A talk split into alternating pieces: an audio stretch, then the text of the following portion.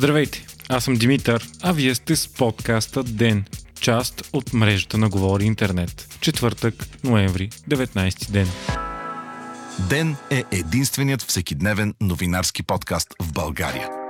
Всеки работен ден се стараем да ви разкажем най-важното от деня по възможно най-обективния избит начин. Ден съществува от една година и има над 1100 абонати само в Spotify и десетки хиляди слушания на месец. С други думи, Ден е един от най-слушаните подкасти в страната. И да, можете да рекламирате в един от най-слушаните подкасти в страната. Ако искате вашия продукт или услуга да присъства в канал с над 90% ангажираност на аудиторията, пишете на info.govori-internet.com. А ако сте слушател и искате да подкрепите ден, можете да го направите в patreon.com slash говори интернет, избирайки опцията Денник. Днес една от водещите световни новини е шокиращото признание на Австралия за извършени тежки престъпления от нейни войници в Афганистан. Австралийските елитни спецчасти са екзекутирали незаконно 39 афганистанци, затворници и цивилни. Екзекуциите са извършени като част от извратен ритуал за посвещаване. Нови членове на елитни патрули са били принуждавани да извършват екзекуциите с цел да направят първото си войнишко убийство. Информацията идва след мащабно вътрешно разследване разследване и беше съобщено от началника на отбраната на страната, генерал Ангъс Кембъл. Той обяви, че някои патрули са взели закон на свои ръце, провеждали са убийства, нарушавали са правилата и са фалшифицирали документи. Кембъл поднесе извинения на пострадалите и на целия народ на Афганистан. Разследването е направено от австралийския главен инспекторат, като убийствата са ставали между 2005 и 2016 година. Предстои на 19 души да бъдат повдигнати обвинения, изплащане на обещетения на семействата на убитите и дълбоки реформи във военните сили на страната.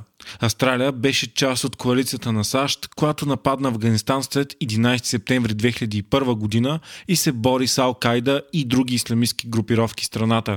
Тогава 26 000 австралийски войници отидоха да воюват.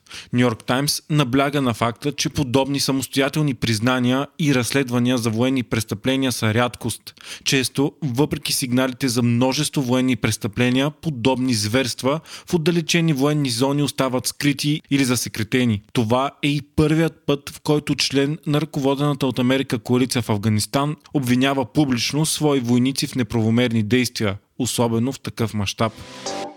Поредна мрачна COVID статистика в България. но заразените днес са 3928 или почти 40% от всички, на които са били направени тестове. За трети пореден ден в страната ни има над 100 починали от коронавирус, като днес те са 117. Така България става трета в Европейския съюз и втора на Балканите с най-висока смъртност 14,3 души на 100 000 население.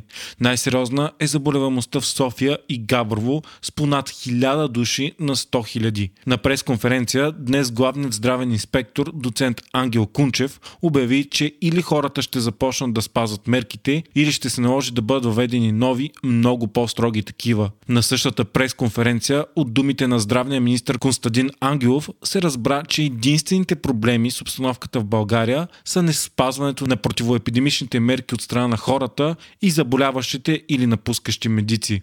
Той каза, че мерките не получавали нужното разбиране от страна на гражданите, а България се намирала във война. Министърът обяви, че вече има и информация за каращи втори път вирусът български медици. Освен това, на брифинга днес стана ясно, че антигенните тестове няма да могат да служат като официално доказателство за наличието на коронавирус. Въпреки това, здравният министр обяви, че антигенните тестове ще започнат да се продават в аптеките, а скоро предстои да бъде тестван с тях цял български град, без да е уточнено кой е той. Тези тестове станаха популярни в последните седмици, тъй като дават резултати за минути, сигурността им е над 90% и са много по-ефтини от PCR. Вчера Европейската комисия даде насоки за тяхното използване и обяви, че всяка държава трябва да реши дали да ги направи официален метод за доказване на вируса. Междувременно, днес като нова економическа мярка за справяне с пандемията, депутатите приеха намалене от 20 на 9% за доставките на храни по домовете. Мярката е временна и ще действа до края на 2021.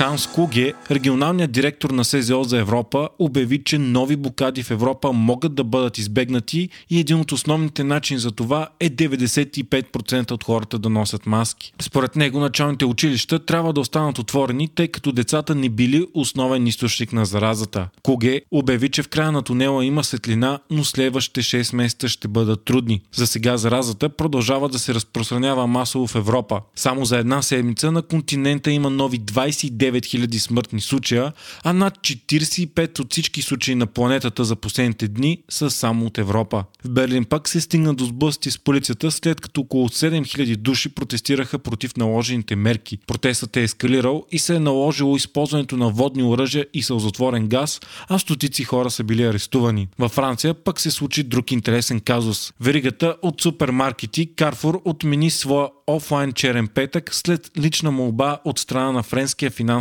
министр Брюно Люмер. В среда той призова всички супермаркети и онлайн магазини да отложат продажбите за черен петък, докато е в сила забраната да работят магазини за стоки, които не са от първа необходимост. Още от деня. НАСА обяви, че планираното завръщане на хора на Луната до 2024 година е малко вероятно. Първоначално агенцията искаше да касне на спътника ни през 2028, но през 2019 плановете бяха ускорени. По време на администрацията на Тръмп, НАСА имаше един от най-високите бюджети и най-амбициозни планове в новата си история. Нов доклад обаче посочва, че НАСА ще получи много по-малко от половината пари, които е поискала за започване на работата за кацане на Луната. Освен това се бавят критично важни технологии, като гигантската ракета на НАСА Space Launch System и капсулата за екипажа Орион. Само за ракетата НАСА ще е похарчила 17 милиарда долара до края на 2020 година. Илон Мъск изпревари по богатство Марк Зукърбърг и се превърна в третият най-богат човек на Земята. Това стана след като акциите на Теса поскъпнаха с 10%. Богатството на Мъск се оценява на 117,5 милиарда долара, като пред него са само Бил Гейтс и Джеф Безос. Тази година акциите на Теса поскъпнаха стремглаво с стотици проценти, а Мъск, който държи около 20% от компанията, увеличи богатството си с над 90 милиарда долара само от началото на годината до сега. Вие слушахте подкаста Ден, част от мрежата на Говори Интернет. Водещ и главен редактор бях аз, Димитър Панайотов, а аудиомонтажът направи Антон Велев. Ден е независима медия, която разчита на вас, слушателите си. Ако искате да ни подкрепите, можете да го направите ставайки наш патрон в patreon.com, Говори Интернет, избирайки опцията Денник. Ако искате да ни спускате епизод на ден, не забравяйте да се абонирате в Spotify, Apple iTunes, Google Podcast или другите подкаст приложения, които използвате. What? What? What?